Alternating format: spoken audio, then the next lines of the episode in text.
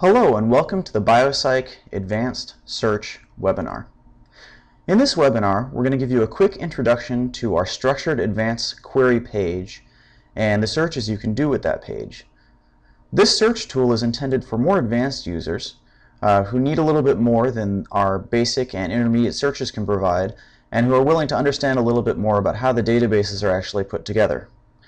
As a refresher, just remember that the quick search is always up here on the right, and the other searches are all accessible from the search menu here. So for example, I can go to the search menu, see the range of intermediate searches, and go here and click on Advanced to get to the Structured Advanced Query page. I'll do that now.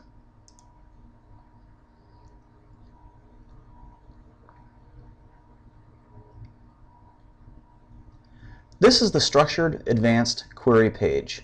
This gives you a structured format to use our BioVelo advanced query language to query the database. Now this doesn't require that you understand the underlying BioVelo language, although there is an option to use that too, but it does again require that you be willing to invest a little time in understanding how BioCyc databases are structured. Before we get into how one actually puts a search in here, I'll point out a couple things about the top of the page we have this button here that switches to the freeform advanced query page. I'll click that now. And here we have the freeform advanced query page where you can put inquiries directly in the BioVelo query language.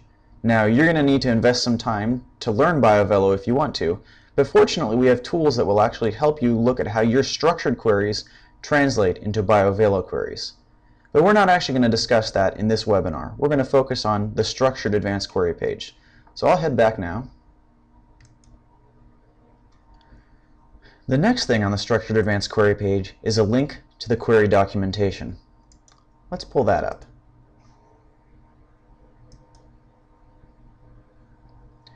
The documentation extensively describes how the Structured Advanced Query page works and goes on to describe how to use the BioVelo language on the Freeform Advanced Query page. Just remember this is there after this webinar, hopefully you'll be able to just start playing with the Structured Advanced Query page, but if you need more assistance, just remember the documentation is always just one click away. As I've mentioned already, you'll need to invest a little time sometimes in understanding how our BioCyc databases are put together to be able to successfully ask the questions you want in the Structured Advanced Query page. You may understand the underlying biology, but you may need to read a little bit to understand, for example, that we don't connect enzymes directly to reactions in terms of database objects, but have a thing in between called an enzymatic reaction, and there's a very good reason for doing that. And we touch on it a little bit in some of the other webinars, but it's just that kind of thing. And you'll discover most of them actually just by inspection as you go through and use the structured advanced query. But if you'd like to do a little background reading first, remember that we always have this link on the left search bar to our Pathway Tools software page. And this goes to a Pathway Tools information page that has lots of just little interesting links and discussions about the Pathway Tool software, including things like the Pathway Tool schema. That is to say, how do we actually structure things in the database? I'll just give you a glance of the schema right now. For example, this takes a look at how a gene can go on to a bifunctional monomer that carries out two reactions that may both be involved in a pathway, and as I mentioned, we have this example of gene object or frame in our database being linked to the monomer frame, which is linked to the constituent enzymatic reaction frames that then link it to the reaction frames. And so if you do a query that's going to try to walk its way through here, you're going to need to know that there is a here here. There is an enzymatic reaction in between the reaction and the monomer. And once again, you'll find most of these things by inspection when you're actually playing with the structured advanced query page. And if you're the kind of person who's going to use the structured advanced query, you're probably going to be comfortable with finding these things out. And you'll actually be able to start figuring them out just by looking at the drop-down menus, which we'll see in a moment. But if you want to do some background reading, it's there.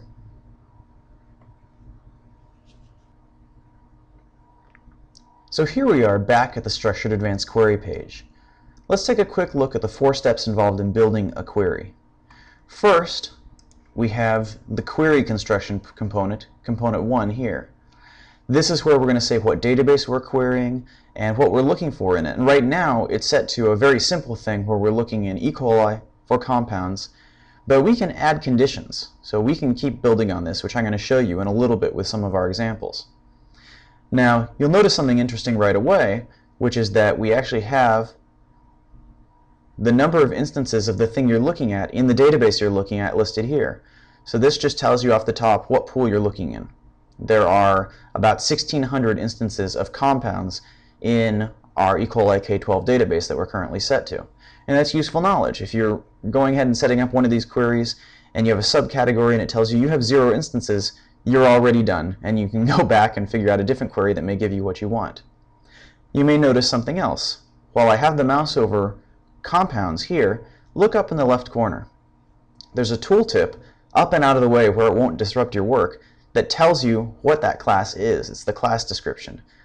So in this case, we see that compounds is a class that describes small molecules, that is non-macromolecular chemical compounds, and it talks a little bit about what the subclasses might be.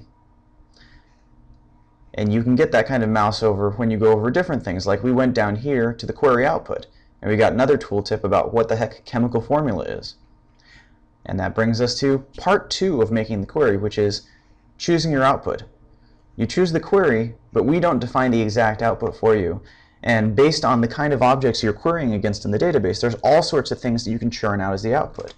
You know, you may want to run a query for proteins, but you may want the output to be calculated molecular weights, or the names plus the molecular weights, or many other things. If you're searching for something where you're going to get a list of object A, your output can be any combination of the traits that object A can have.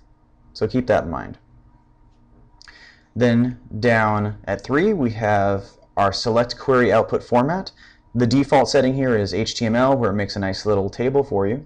But you also have the option of tab delimited text which of course can be useful for ex exporting, importing, transferring to an Excel file, using in some other way.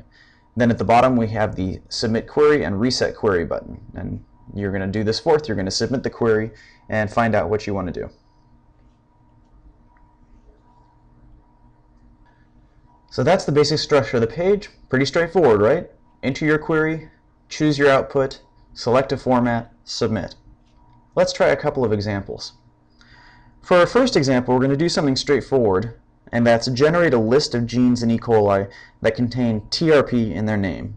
You know, where we might be suspicious that they have something to do with tryptophan, or that someone thought they did anyway. We want the output to contain the gene names and the gene product names. Okay, so let's select our database. When we click on this, we get a drop-down menu that has all the databases that are available in BioCyc right now. We're going to stick with K12. Then we need to select what we're searching in. Right now it's set to compounds, but we actually want to search the class of genes. And you'll see something interesting right away, which is genes is part of polymer segments. And we look up and say, okay, a polymer is you know, DNA or an amino acid chain. Okay, it's pretty global. Then we have things called all genes, genes, phantom genes, pseudogenes, cryptic genes, interrupted genes. I'm not going to spend the time to mouse over each one right now, but going into them will explain what's going on with each category. For now, let's go over all genes, which encompasses all the things below it. And you can actually see how the indentation increases to show where things are in the hierarchy. But I'll pick all genes. And you may notice something if you're watching very carefully. When I changed to all genes, the query output changed around a little bit because we have different outputs available if we're looking at genes instead of looking at compounds in the database.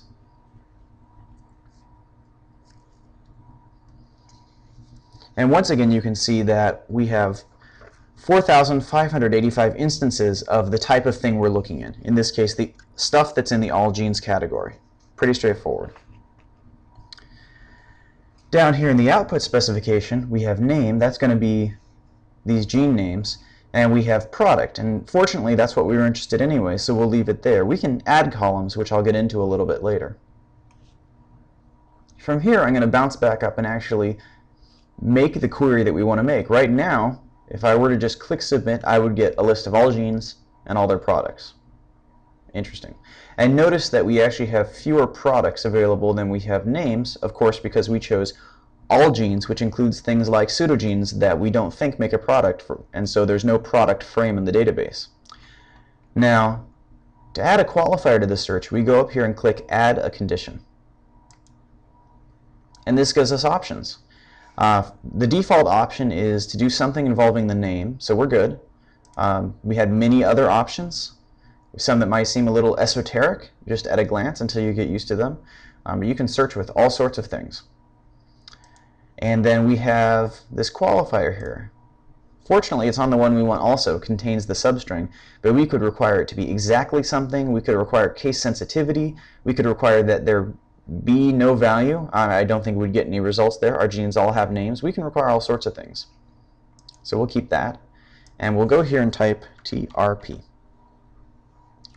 Okay, so here's our search. We're looking at an E. coli among all genes for names that contain trip. We're going to output a list of names and the associated product names when available. It's going to be formatted in HTML as a table, and we're good to go. So let's submit. So here we are. This is our output. And before we even talk about the output, I want to point something out to you. Up at the top, here is what your query is in BioVelo. As I mentioned, if you want to learn about how to use the free-form query, well, there you go. This is what your structured query turned into in the underlying query language. So it's nice because you can actually put together structured queries, see what they get converted into, and then use that as a platform on which to learn more about structuring your own queries. And you can actually click on this and it'll take you through to the advanced freeform advanced query page where you can edit the query manually yourself. So here is our query results. Uh, we have a single table of 10 rows, which in this case means 10 different genes that have TRIP in the name, A, B, C, D, E, H, L, P, R, sorry, no P, H, L, R, S, T. And what's neat about this is we already get to see things like, okay, we have some metabolic genes, we have a leader peptide, we have a random conserved protein, that might be interesting to look at. We have TRPR, which needs a better name. We have a tRNA synthetase, and we have a tRNA. Nice, huh? Now, the other nice thing, of course, is that you can click through on any one of these. So if you're thinking, wow, what is TRPR? I can click through on this, and it'll actually take me to the appropriate point in the underlying database, where we get to find out, oh, of course, it's this transcriptional repressor. Good to know. Now, you may have noticed while all this was happening that our search results and of course our subsequent clickage through the database all got generated in a second window. In my case, I have my browser set to tab out second windows. This is super handy since it means you can just keep launching things from the original window. So I'll close this now. So once again, we chose our database, we chose what we were looking for, we added a condition, in this case a name that contained some letters. We chose our output, name and product, we decided to sort by the name, we chose our format, HTML, and we hit submit.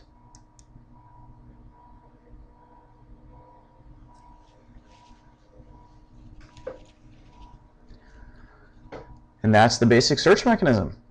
So, before we move on and look at another couple examples, just show you a couple other cool things. These little triangles have a purpose. I can sort the list. And even though I chose name as the initial sort, I can resort by product name, ascending and descending. And this is going to be true for any column in your list.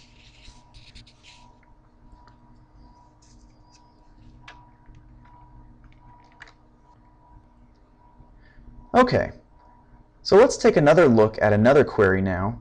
This one is going to be a little bit more complicated. It's going to use a repeat operator. So for this one, let's say that we want to ask about reactions, and we want to look for reactions that are catalyzed by isozymes, by more than one enzyme, um, across the universe of available enzymes. And so let's first start by choosing MetaCyc, our big aggregator of metabolic knowledge. That'll be our database. And as just an interesting random note here, my choosing MetaCyc in the Structured Advanced Query page has not changed my underlying database for all of the uh, top toolbar searches in BioCyc in general. So keep that in mind. If I am in the middle of the search and I think, oh, this is this this could be done as a quick search, and flip up here, you need to change that organism if if it's not the one that you wanted it to be. Okay, so let's go down here. We're looking in MetaCyc for, click away from that, and down. Reactions. There are 7,930 instances of reactions in MetaCyc. Let's go with small molecule reactions. That's reactions in which all the participants are small molecules. That tooltip on the upper left tells me that. 7,100 of those, give or take. Click on that. And you notice how the page keeps changing every time I change what I'm looking at. Again, this is because it knows what's available to us. The underlying searchable and deliverable items keep changing. Now, we already have one condition slot open because the query page is, we didn't reset it between our last query and this one, so it's still set to think that we want to have a condition on this query. We don't just want to return all the small molecule reactions. Let's select an attribute here. Click on that and go for enzymatic reaction. There are 3,883 of these. Now, one thing I should mention here is just seeing these numbers as you go along gives you useful information.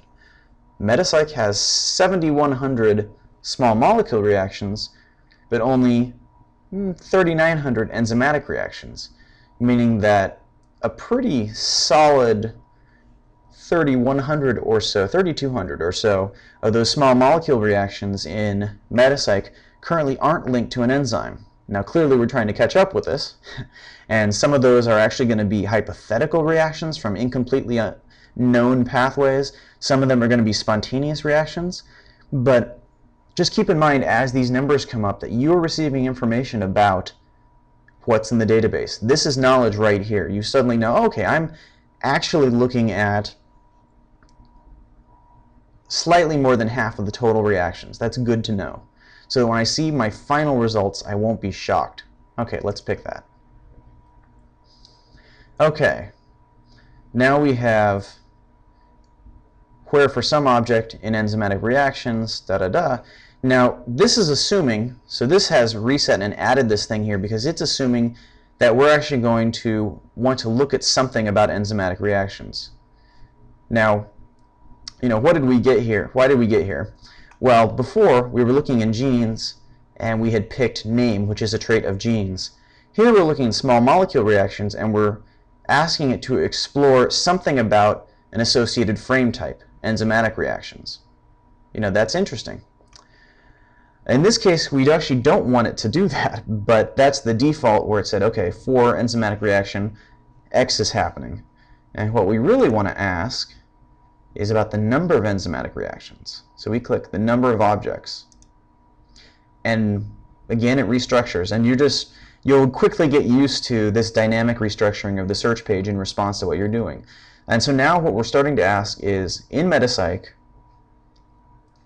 how many small molecule reactions are there where the number of enzymatic reactions associated with them is something? We could ask for where cases where there's just the one. What I was actually interested in is asking for cases where there's more than one. So instead of equal to, we're going to say greater than, and we're going to say 1. Okay, our query is set. We're looking at MetaCyc for small molecule reactions where the number of enzymatic reactions is greater than 1. Good enough. Now down below, the first column is still name. This is going to be the name of the reaction. The second column right now is set to balance state, which has to do with the elemental balance of the reaction. It's great that we have this knowledge. Um, it's not what we're care caring about right now in this query. Um, so we want to find out something else. And what we might actually want to have as an output is enzymatic reactions. That enzymatic reaction name. And we might want to add additional outputs. You know, we might want to add a column here, which I get by clicking on adding a column. And if we regret adding that column, we can always click on this little X And notice the tooltip, if you look up to the upper left again, the tooltip is telling you now that clicking on this will remove the column. So I'll do that. And now I go over add a column and I'll add that back because I really did want it. Uh, so what are our options here? We can look at citations, we can look at other things. We have this in pathway one, and this specifies pathways that a reaction occurs in. Now that's interesting. So let's say we want to look at that. So now, what's our query? We're looking in MetaCyc across all small molecule reactions, all 7,100 of them, where the number of objects of enzymatic reactions for which we only have 3,800 values is greater than 1. When we get that list of small molecule reactions that fit that requirement, we're asking the structured advanced query to give us names, enzymatic reactions, and pathways that those reactions are in. We're keeping it with the HTML sortable table, which is pretty much what you want to do if you're looking at stuff online. Um, tab delimited is by and large useful for when you want to export a bunch of results and you're going to do something yourself with them later and let's submit. And here we are, results. Once again, we have the BioVelo underlying structure of the search up here at the top. You can click through to edit that. Our query gave us 1,449 rows. Uh, the rows are centered on the reactions that we were asking about. So what this tells us is, of the reactions in MetaCyc that have associated enzymatic reactions, 1,449 of them have more than one associated enzymatic reaction. That is to say, there are different isozymes, possibly across different organisms since we're in a multi-organism database, catalyzing these same reactions. So for example, our very first reaction on the list is 2-chloromuconolactone, that's hard to say, uh, transforming to 2-chlorocis-cis-muconate. We have chloromuconate cycloisomerase and 2-chloromuconate cycloisomerase carrying that out. So same enzyme, probably in different organisms. And that reaction is not in a pathway. Then we can look down the list a little bit and see we have isomenthone plus NADPH to isomenthol plus NADP. And that's carried out by menthol dehydrogenase and neomenthol dehydrogenase.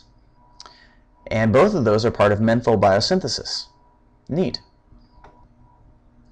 And of course, this list is sortable, just like the other lists are sortable. So if I click this arrow,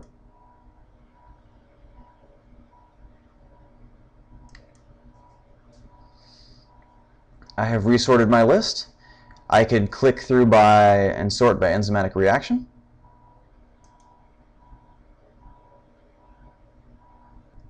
I could also sort through and click by the in-pathway note.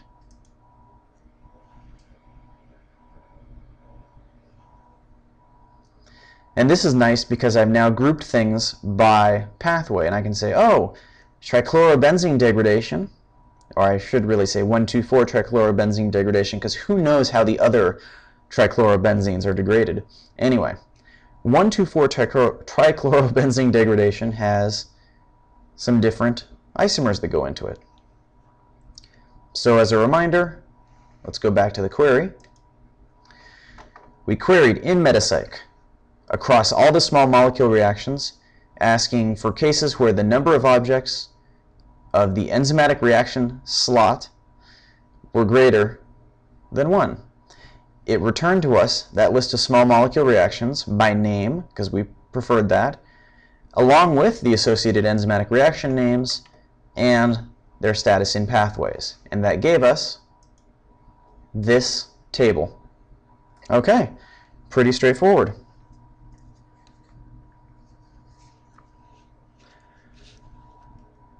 So let's go back to the Structured Advanced Query page. So here we are back at the Structured Advanced Query page, back on E. coli, and now we're going to try a third query that will use embedded repeat operators. Now for this one, we're going to try to find metabolic pathways in E. coli having more than three reactions, and where none of the reactions has the reactant acetaldehyde in it. Maybe we're prejudiced, or maybe we're trying to figure out uh, an interesting metabolic engineering problem, perhaps for a piece of software we have to try and solve, and we need a pathway that's long enough for the software to operate on, but we also know we don't want to monkey around with acetaldehyde pathways for whatever reasons. Perhaps for the purposes of our assay, we just can't. Okay, so we don't even want to have to probe around manually and find this. We want a list. Okay. Well, our query database, we'll stick with E. coli, but remember we could always pick something else. We want to look up some pathways. We have 290 pathways in this E. coli database right now. Nice. We need to add a condition here. We don't really care about the name right now. We actually care, care about the reaction list. Now each pathway has a reaction list slot, so we have 290 values to look at. Now we're not looking at some specific trait contained within reaction lists, though we could look at specific names here. You could actually dredge up pathways that involve specific reactions in this way, for example. Instead, we just care about how many items are in the reaction list.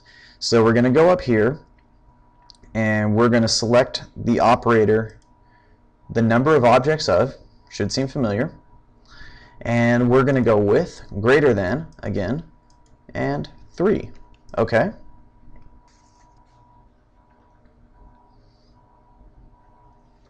Now that's part of our query, but we need to add the rest. Because remember, we didn't just want pathways with more than three reactions. We also wanted to rule out a certain substrate. Let's go to add a condition. This lets us add atomic conditions, which is to say uh, the conditions aren't particularly contingent on each other. They're just sort of different filters where you'll get some intersection or union of them depending on how you, you add them. So let's go with and you can see we have the or, or not, and not, and there's a description above telling you what these Boolean operators mean. Remember, tooltips up and on the left. Always just look up there if you're not sure what's happening and you're over something. We'll go with and.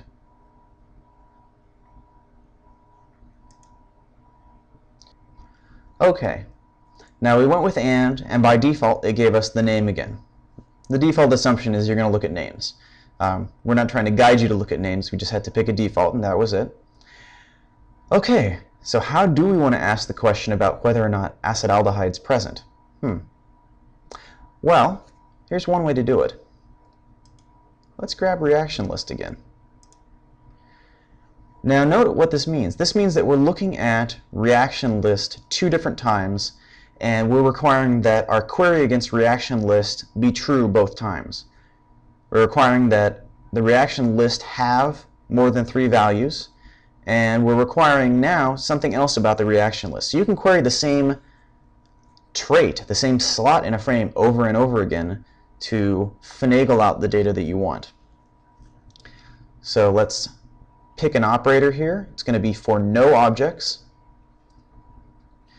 And we're going to select an attribute here of reaction list. Let's go down the list here and we pick substrates.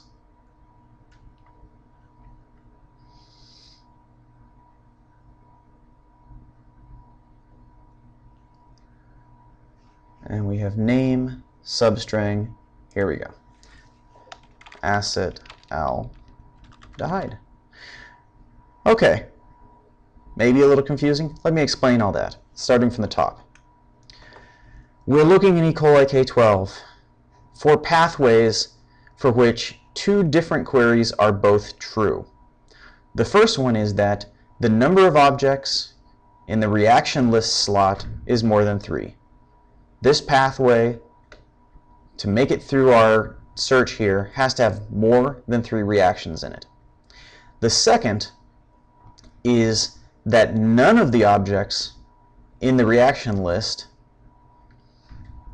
can have a substrate with the name containing acetaldehyde. Okay, so you can see you kind of need to slow down and stare at these every so often, but it makes a lot of sense once you think about what you're asking. And in this case, it may look like a big gamish of stuff, but you're really just asking two very straightforward queries against, in this case, the same trait on pathways and requiring that they both meet certain rules. And so this is going to tell us if a pathway has more than three reactions and none of those reactions name acetaldehyde as substrates, then we're good. They pass, they'll be on our answer list. So what kind of answer list do we want? Let's go down and take a look. The default here is to give us the pathway name and to give us the reaction list. And really we could do all sorts of things here. Um, since this was a very theoretical example, you know, it's hard to say what we're actually interested in. You know, are we interested in the in pathway trait? Are we interested in, you kind of have to look through and see what these things refer to. You know, are we interested in taxonomic range? Are we interested in things that contain hypothetical reactions? Now that's interesting. Only six of these contain hypotheticals. Let's let's go with that. You know, so we're going to see names and hypothetical reactions if they're present. So one more time, right before we hit uh, submit, we're looking in E. coli K12 for pathways where two things are true. One, the number of objects in the reaction list is more than three.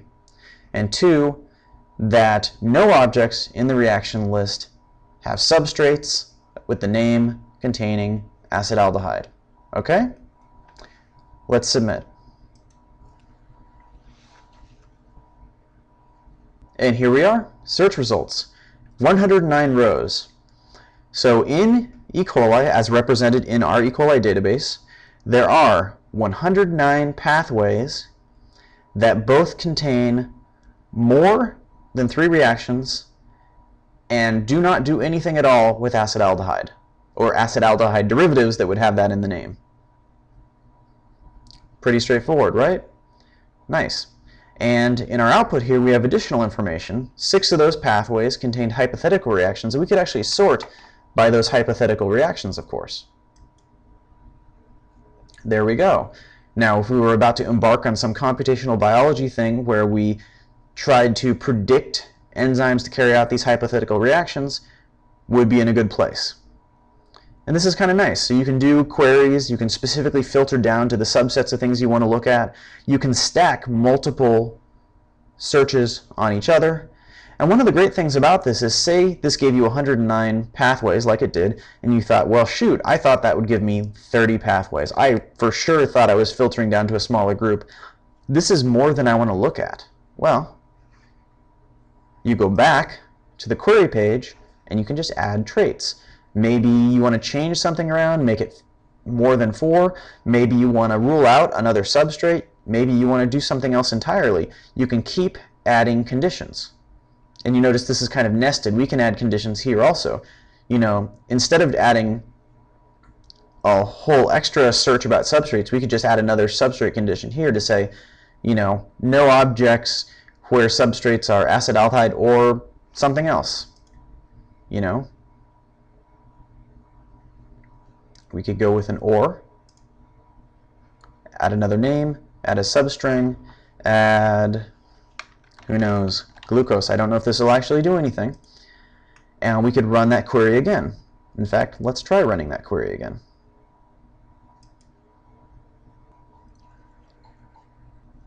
And here we are. We ran the query again. 98 rows. So we cut out 11 pathways by ruling out glucose as a substrate. And you can see you can keep layering searches on here. You can focus down on what you're trying to find. And I, I'm kind of a junkie for searches like that where you can focus in and get specific things. Um, it's very useful once you get going with it. And just out of curiosity, let's sort by hypothetical reactions again. And we can see we didn't lose any of our hypothetical reactions when we ruled out glucose. If I had a better memory, I would know that already based on what's here, but I wasn't really paying attention. and this is one of the nice things. You can just go through, keep layering on queries, and you'll notice, if you take a quick look up here, our results keep getting tabbed out here. So we don't have to lose one set of query results to get another, and we can go back and forth between them and compare. Okay, so now we've been focusing on these searches that add additional operators, that you know, look around a lot that let us keep stacking uh, query requirements to focus down, but one of the very powerful features of the structured advanced query is the ability to look at more than one database. So let's take a look at that now.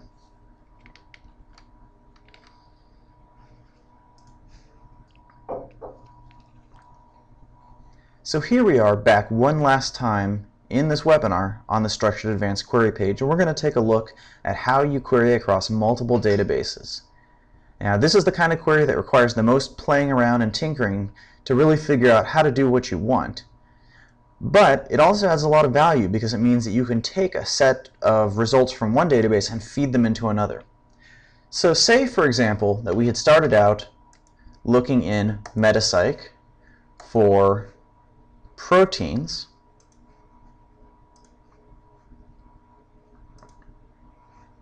where the name contained the word methyl citrate. Let's say that was our query. Let's just kill the second column here. Let's submit that. Okay, so here are our results from that pretty simple look. We have seven proteins in MetaCyc that mention methyl citrate in the name. Three synthases, three dehydratases, one lyase. Good to know. But what if we were curious about how many of those are from EcoCyc and we don't really feel like clicking through on each one and seeing if it's present in E. coli? Well, we can do something about that. Going back to this same query page that we had before, let's add an additional operation. Let's add a search component. So we can leave our original query alone the way it was, and we click on this thing and click combine each previous result with the following results. Now what this means is the results from this search, instead of being fed out to you automatically, will be fed into another search where we pick another database if we want. So let's pick E. coli K12 and we look for something. So in this case, we're going to look in E. coli K12 for, again, proteins. And we need to go over here, add a condition. Now before I do this, notice something here. Now that we've added a second query, we have variable names here, z1, z2. What this means is the output of this query gets called z1, and the output of this query gets called z2. This matters for displaying the results, but it also matters, as you'll see in a moment, for feeding queries into following queries. So let's add a condition here. Let's say we're, that we're going to look in E. coli K12 for proteins where the name of these proteins, and these are Z2, remember, um, is equal to, is equal to what? Well, let's switch to variable entry, and now we can have it be equal to the name of Z1. Makes sense, right? So let's look for proteins where this is true in MetaCyc, and let's take that subset and look for proteins in E. coli where the name of the E. coli protein matches the name of the MetaCyc protein. Nice, right? Then we can go down to the bottom here and we can say, well, let me see the Z2s, the E. coli proteins in this column here, and let me see the Z1 names in the right side column, and we'll sort by the left. Okay, quick refresher, reminder. What are we looking at here? We are querying MetaCyc for proteins where the name contains the substring methyl citrate. That was our initial query. We're feeding those results into another query. In the next query, we take uh, E. coli K12 and we query it for proteins where the name of those proteins is equal to the names of those Z1 proteins, the output of the first query. Query feeds in to query and out the result. Let's submit.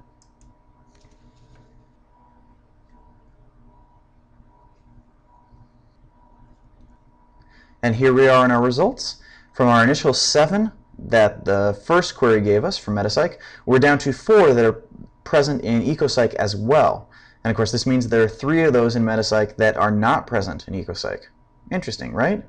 And this is a super basic example of how you can go back and forth and uh, shove data between databases. But it, it's a really handy feature. It's something that the advanced uh, query page here gives you. And you can actually just keep, you can actually keep stacking stuff up through multiple databases. This is open-ended. It'll be a little slower each time you do that. It'll take longer because it's going through each database. But it does mean that you can ask queries about the intersection of many databases. You know, you could potentially, if you felt like it, you know, go across about four different databases and see what their intersection of, say, a certain kind of metabolic reaction is. Um, this is all possible using the Structured Advanced Query page. With that in mind, we're going to go back to the default Structured Advanced Query page one more time and just make sure we, we have a good understanding of what's going on. So let's do that.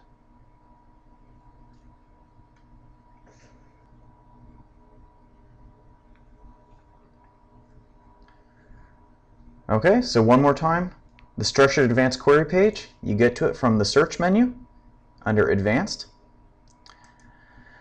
Up at the top, you can switch to the Freeform Advanced Query page if you're feeling adventurous. We have the Advanced Query documentation. You do a four-step process where you design your query up here in our expanding query design area where you can add conditions and add additional search components and search across multiple databases. Then you select your output and you can add columns and remove columns and build up the kind of output you want which will generate a sorted table or sortable table or a tab delimited file which you'll pick down here when you select query output and down in 4 you'll submit a query. And as always if you have an issue you can click on the report errors or provide feedback button let us know you know if you have something you're trying to query and it's not working out maybe there's a bug Maybe it's something about how the database is put together that you're not familiar with yet, and we can help you out. We're excited about helping people out with designing queries, figuring out how to get what they need out of the BioCyc collection of databases. So hopefully this has given you a good stepping stone to go from an intermediate user to an advanced user, uh, to really play with the structured advanced query page, and maybe even to branch out into the free-form BioVelo query. Thanks for watching, and I hope you'll come back for our next webinar.